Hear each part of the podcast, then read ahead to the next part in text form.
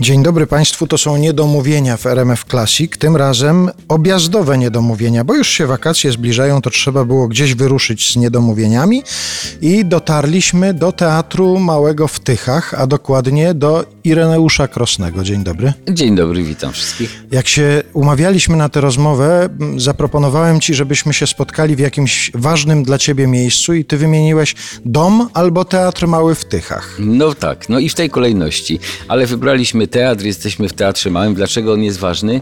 No proszę Państwa, gdyby nie ten teatr, to mnie by Państwo nie znali, nie byłbym mimem, dlatego że tu się wszystko zaczęło. Tu byłem pierwszy raz w życiu na spektaklu pantomimy.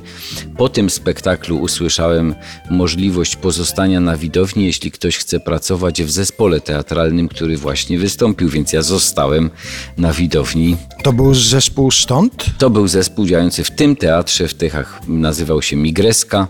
To było 40 lat temu, jak ja tu przyszedłem do tego teatru.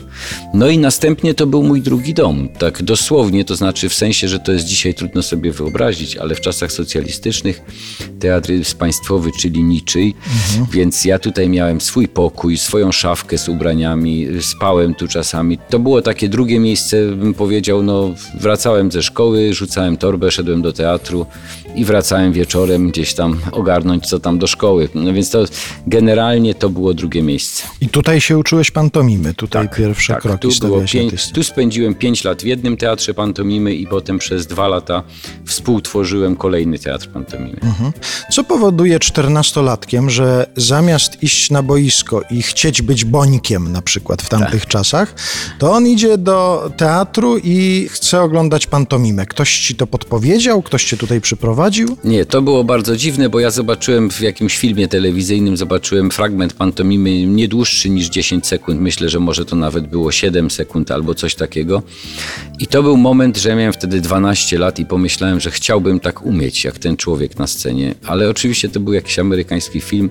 Było, minęło, więc ja próbowałem o temacie zapomnieć. Dwa lata później mój starszy brat powiedział, że jego szkoła idzie na przedstawienie pantomimy. Więc mnie się lampka zapaliła, jako że ja byłem w podstawówce, a on w liceum, to ja nielegalnie wmieszałem się w kolumnę licealistów. No wszedłem do teatru, zobaczyłem spektakl, strasznie mi się podobał, nic nie zrozumiałem, tak, tak to było dokładnie. I po spektaklu no zostałem, jak tak prosili, że ktoś jest zainteresowany, to ja zostałem. No i powiedzieli, że próby odbywają się piątek, sobota, niedziela, podali godzinę, zacząłem chodzić. Po mniej więcej dwóch miesiącach no słomiany zapał się wykruszył, została grupka tego nowego nabytku i wtedy nas zaczęli spisywać. I mówią, które liceum? Ja mówię podstawówka.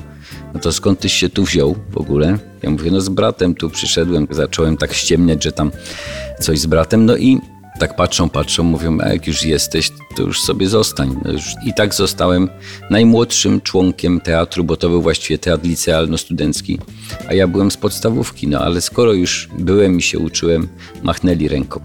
To już teraz Państwo wiedzą, dlaczego te wyjazdowe niedomówienia są nadawane dzisiaj stąd, czyli z Teatru Małego w Tychach. Do rozmowy z Ireneuszem Krosnym wracamy już za chwilę.